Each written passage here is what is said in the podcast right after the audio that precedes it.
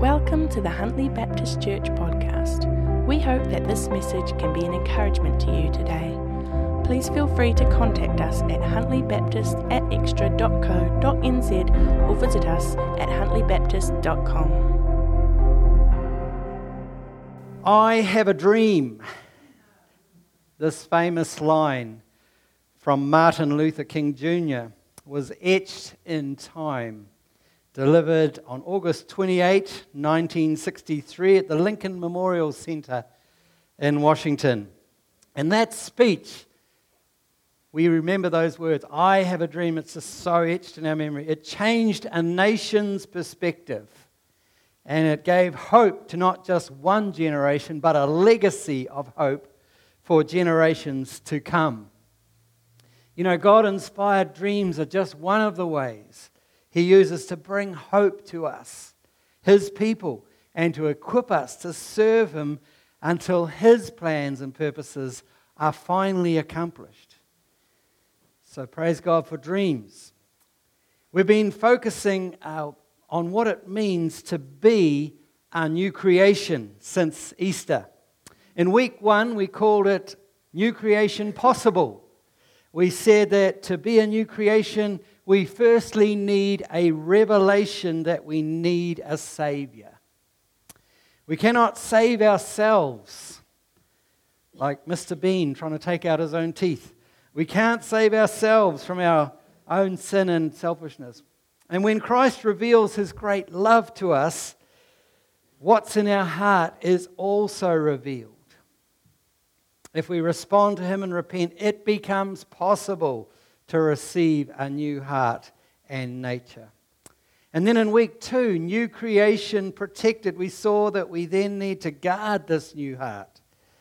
We need to guard it from offense, from being offended, and continue to surrender our new nature to the Lord daily. It's an everyday thing. We saw that we need to allow old things to pass away and be reconciled to God and others to enable all things to become new. 2 Corinthians 5:17. You know, being born again uh, may be a one-time decision, but being a new creation where all things are become or becoming new, uh, that's a process. It's a process of leaving the past behind, dying daily to ourself and the old nature, and of renewing our thoughts our attitudes and our words as the Holy Spirit leads. Well, that's just a little bit of background. Today, we're on our third one in the series, and we're kind of taking a step back and we're looking and asking what's the bigger picture?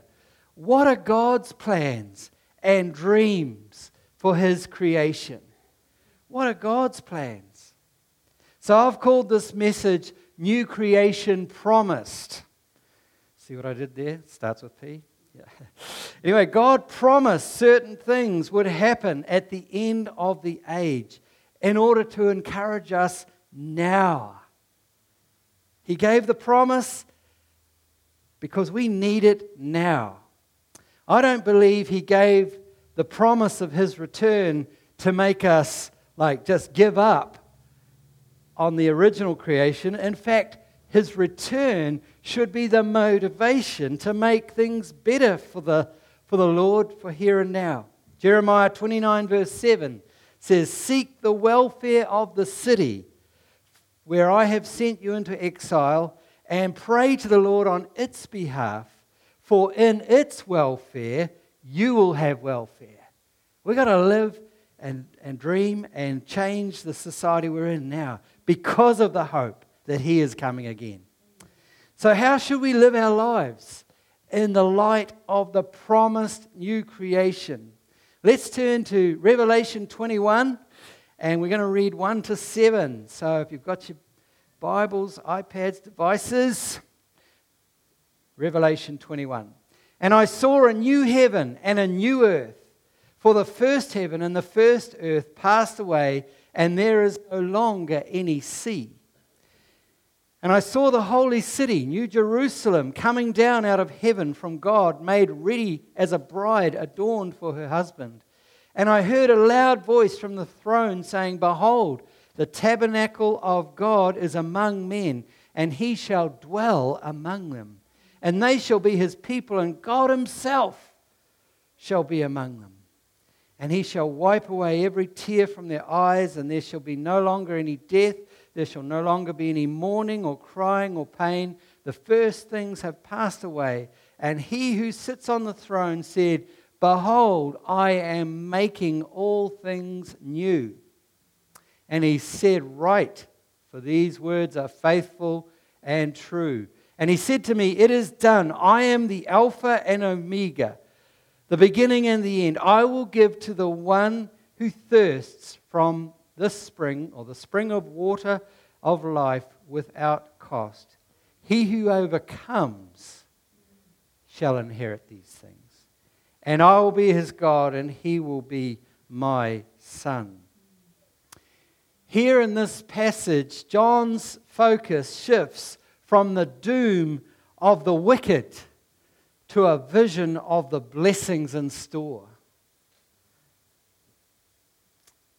As tough as it is to read the previous chapters of the plagues, the shaking, the smoke, the fire, uh, and of evil being defeated in the previous up till now, it's important to know what we've been saved from in order to pre- appreciate the bliss that awaits those who overcome. This is the whole point of Revelation to reveal Christ as the victor and the antidote for a broken creation. In one sense, from verse 1, we could almost get the feeling ah, oh, what's the use of all our efforts here and now? There's going to be a new heaven and a new earth soon. But as we unpack this, this passage, we see it's not that simple. As William Barclay says, the mighty one will shake creation only to renew it. God will renew his creation. He will transform heaven and make it an eternal blessing and light, and he will transform the earth and make it a blessing. Verse 5 says, Behold, I am making all things new. Everyone say all. All. And he says, Write, for these things are faithful and true. In other words, God can't lie. And incidentally, this is the first time he speaks in first person in the whole of Revelation. I am making all things new. So, what are the keys?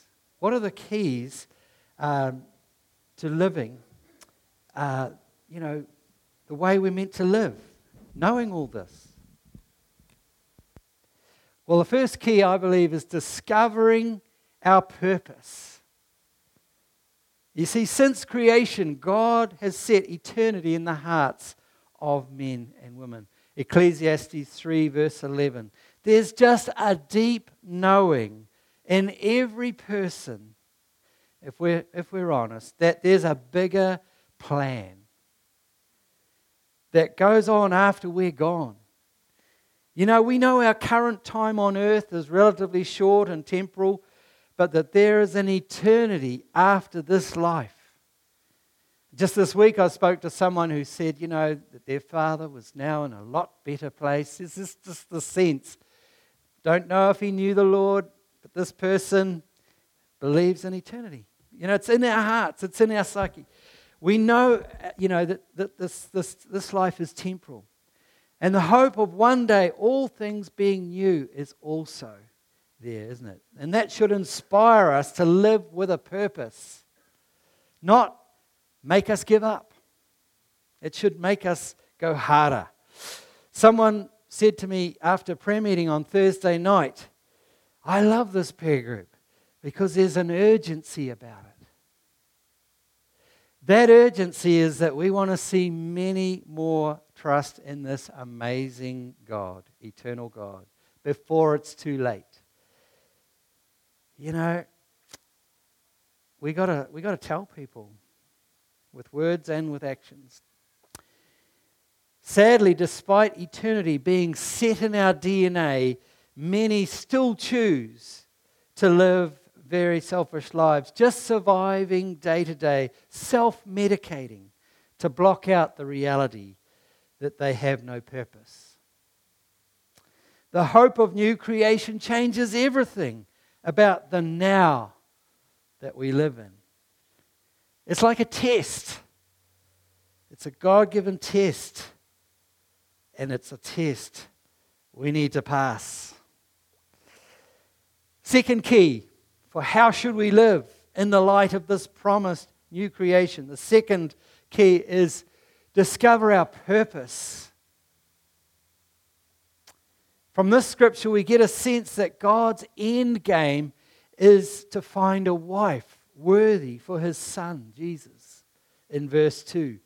The bride of Christ, the church, he's looking for is us, his people, made new. Verse 3 and verse 5. How could we possibly be worthy to be the bride of Christ?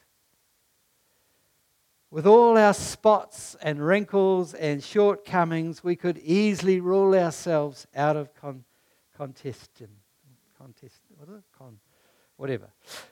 Context. But he sees past that. He just sees past that and knows that we could never be worthy.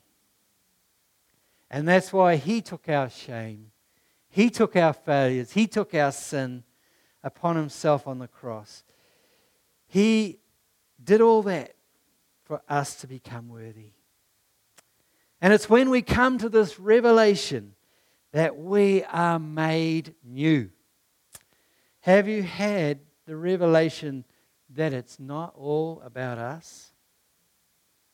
It's ultimately about what God wants to do Or do you feel so unworthy that you've said in your heart, I'm too bad to ever be saved? I gave a verse to my daughter in law on the day that her dad was about to, to pass away. She said, Oh, Murray, he just feels he's been too bad to ever get saved. I said, Just give him the verse. You know, she had had many times in her own life of being desperately lonely. And she said the loneliness of not knowing God was almost unbearable. Is that you today? Is that you today? Do you feel unworthy? Just know He became sin for us. He took it all. He took it all the shame, the failures. He took it all to, to, to make us fit for Him. Number three, we need to discover that this is just a foretaste of what's to come. Verse 3 God Himself will be among them, God Himself shall be among them. Aren't those wonderful Wonderful words. In a sense, this life is just a foretaste of what's to come. How awesome will it be to have God's presence permanently among us? Everything we know now is really just a foretaste or a prototype of what is to come. Does that excite you? I'm excited. All through the Old Testament, and even to this day, Jews speak of Jerusalem as the holy city or the city of God because of the temple there. The tent of meeting, or a temporary tent that God gave Moses to build, called the tabernacle, was a prototype of the temple, and the temple was a prototype of God's plan, in fact, that Christ would live in us. We are now his temple. This temple feels pretty beaten up right now. I got straps under my arm and a big knee. But it's still the temple of God nonetheless. The tent, the point of the tent of, of meeting and the temple was the presence of God. That was the point. John says in verse 2 that he saw the holy city or New Jerusalem coming down as a bride, adorned for her husband. You see, the holy city isn't the bride. It's, it's beautiful and it's coming down as a bride, but it's the dwelling place or the tent to house the bride.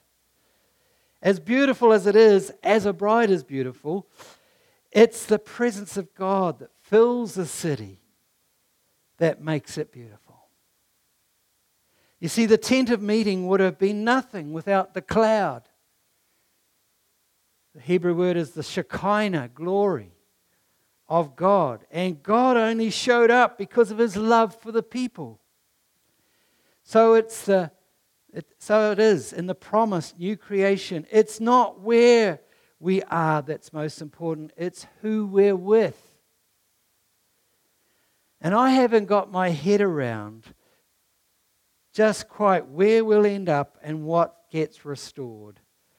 All I care about is who I'm with and if I'm with Jesus forever, that will be everything right there. God's dwelling, God dwelling among us, that's enough. And just as a side note, one of the Greek words for dwelling, skino, is the same word used for tabernacle or tent. So the tent of meeting was a foretaste of Him living with us and in the new creation. It's, it's better to be anywhere with someone, the saying goes, than somewhere with anyone. We need to know Him intimately. And marriage is really a foretaste of the intimacy that we're going to have with the Lord. That's if your marriage is any good. and finally, we need to discover this God who cares. Verse 6 Let's read it again. And he said to me, It is done. I am the Alpha and the Omega, the beginning and the end. I will give to the one who thirsts from the spring of water of life without cost. Here's what's so magnificent about God. He speaks for the first time in Revelation and Revelation 5 and then in verse 6 he says, "I am the beginning and the end." His glory and splendor transcends anything we could ever imagine. And in the next breath, he says, in effect, all of my greatness is at your disposal and it's free of charge. Isn't that an awesome God? The splendor of God is used to satisfy the thirst of the longing heart. And the gift he offers is nothing less than himself. We give him thirsty, and he gives us himself. And you know, lately I've been thinking that that's really our, our ministry in this place, in this little part, this little corner of New Zealand, Huntly West, is to be a, a well for people who are thirsty to come and have a drink. We've talked about being a light on the corner, a beacon of hope, a bridge to the community, but essentially, I just believe we're a well that springs up for the thirsty. Amen. Yeah. I've been thinking also about Lazarus lately, about the miracle of Lazarus being raised from the dead. You see, Lazarus had been dead four days when Jesus arrived. He knew he was going to raise him from the dead because he was, in fact, not in any rush. When he first heard that Lazarus was sick, he stayed another couple of days. And yet, when he saw the family's grief firsthand, up close and personal, when he got to within an arm's reach of the grieving sisters and family and friends, he wept. Isn't that awesome?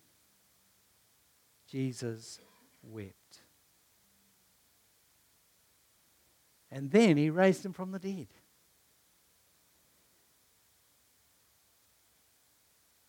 He can identify with your struggles today because he's been there. If you're grieving today or need a miracle or maybe you're just thirsty for change, he cares more than you'll ever know. He cares enough to put our needs in the same sentence as I am the beginning and the end. Today, is Mother's Day. And no one cares as much in this life for us as our mother. Mothers are awesome. I watched a mother yesterday stand watching her, her child have a horse riding lesson for nearly an hour. I thought, mums, mums are great. Mums are sacrificial. The lesson wasn't for her, but she waited. I thank God for a very wise mum, a very hard-working mum, a God-fearing mum. Again, mothers are a foretaste of the care of our Heavenly Father.